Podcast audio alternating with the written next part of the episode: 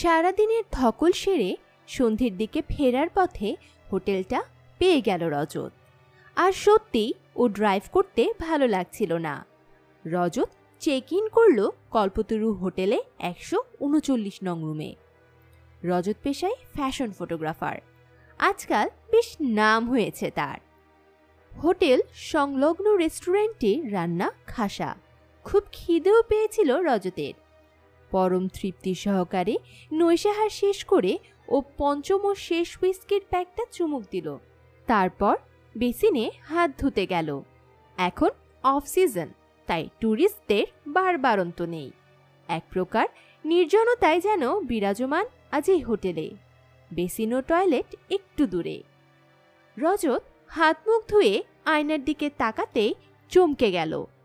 একটা সাদা চাদর পরা আবছা নারী মূর্তি যেন দাঁড়িয়ে আছে তার পেছনে।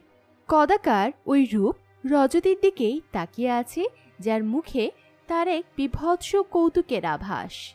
রজত চমকে উঠল আর সঙ্গে সঙ্গেই লোডশেডিং হয়ে গেল। গা শিরশির করে ওঠে রজতের। তার মনে হয় অন্ধকারেও যেন সেই অপার্থিব মানবী তাকে দেখে চলেছে একটানা। একটা অস্পষ্ট নিঃশ্বাস ফেলার আওয়াজও যেন হচ্ছে তার খুব কাছে। বুক কাঁপতে থাকে রজতের। নড়াচড়া করতেও যেন ভয় লাগছিল তার। আবার আলো জ্বলে ওঠে। না, কেউ নেই এবার তার পেছনে।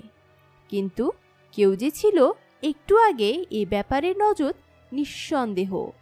আরও আশ্চর্যের বিষয় যে, ওই নারী যেন তার চেনা কেউ। কি হচ্ছে এসব তার সাথে? রজত রুমে ফিরে আসে। নিজেকে রিল্যাক্স করার জন্য ব্যাগ থেকে বের করে শুকনো পাতার একটা প্যাকেট। সিগারেটে ওটা পুড়ে বুক ভরে টেনে নেয় রজত। শান্তি, এখন নিশ্চিন্তে ঘুমানো যেতে পারে। হঠাৎ তার মনে হয় এক্সট্রে থেকে বেরোনো ধোয়া কুণ্ডলি পাকিয়ে যেন সৃষ্টি করছে এক মুখাবয়ব। আর ঘরে যেন বেড়ে চলেছে ঠান্ডা ঠান্ডা ভাব। রজতের আবার মনে হয় এই মুখ তার চেনা, আতঙ্কে লাইট অফ করে দেয় সে। গাঢ় অন্ধকার।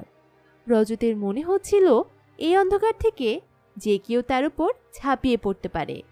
ভয়ে ওর গলা শুকোচ্ছিল। এবার ওর সারা শরীর নিস্তেজ করে দিয়ে একটা নারী কণ্ঠের বিভৎস হাসির আওয়াজ ভেসে এলো। সাথে একটি শিশুর কান্না। এবার স্পষ্ট বুঝতে পারল, এই কণ্ঠস্বর আর সেই নারী মূর্তি তার অবশ্যই পরিচিত। অন্ধকারে ভেসে এলো একটা হিংস্র খোনা গলা। আমাকে দিনের পর দিন ভোগ করেও তোর শান্তি হলো না। মেরেই ফেললি আমাকে আমার বাচ্চা শুদ্ধ। রজত বুঝতে পারল, আজই ওর শেষ রাত। বুকে যেন হাতুড়ির বাড়ি পড়ছে। শরীর এতটাই অসার হয়ে পড়েছে যে রুম সার্ভিসকে ডাকার ক্ষমতা পর্যন্ত সে হারিয়ে ফেলেছে। স্পষ্ট ঠান্ডা নিঃশ্বাস মুখের উপর অনুভব করল ও। একটা বরফের মতো ঠান্ডা কিছু একটা ওর গলা চেপে ধরল। রজত বুঝতে পারল মরতে ওকে হবেই কিন্তু তার আগে কিছু কাজ শেষ করে যেতে হবে। নয়তো মৃত্যু হবে আরও যন্ত্রণার। পরদিন যথারীতি পুলিশ এলো।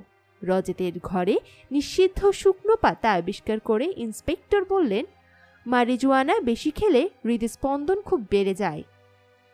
বুঝলে পাণ্ডে, ইনি তো আবার ড্রাঙ্কও ছিলেন। কনস্টেবল পাণ্ডে খুব বেশি কিছু না বুঝলেও সম্মতিসূচক মাথা নাড়ল। রজতের মোবাইলটা ঘাটতে থাকল ইন্সপেক্টর। একটা রেকর্ডিং পেল সেখানে। প্লে করে দিলেন তিনি। আমি রজত সাহা।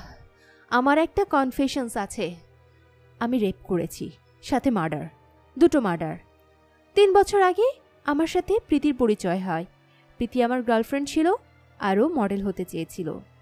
আমি ওকে মডেল বানানোর ও বিয়ের প্রস্তাব দিয়ে সব রকমভাবে ভোগ করি।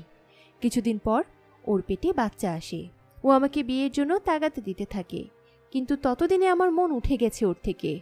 আমার তখন নাম হয়েছে my interest shifted on super hot Anu Barma Preeti উপায় না দেখে পুলিশে খবর দেবে বলে শাসায় আমাকে।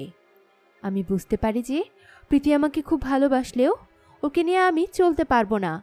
বলা ভালো, চাইতামও না।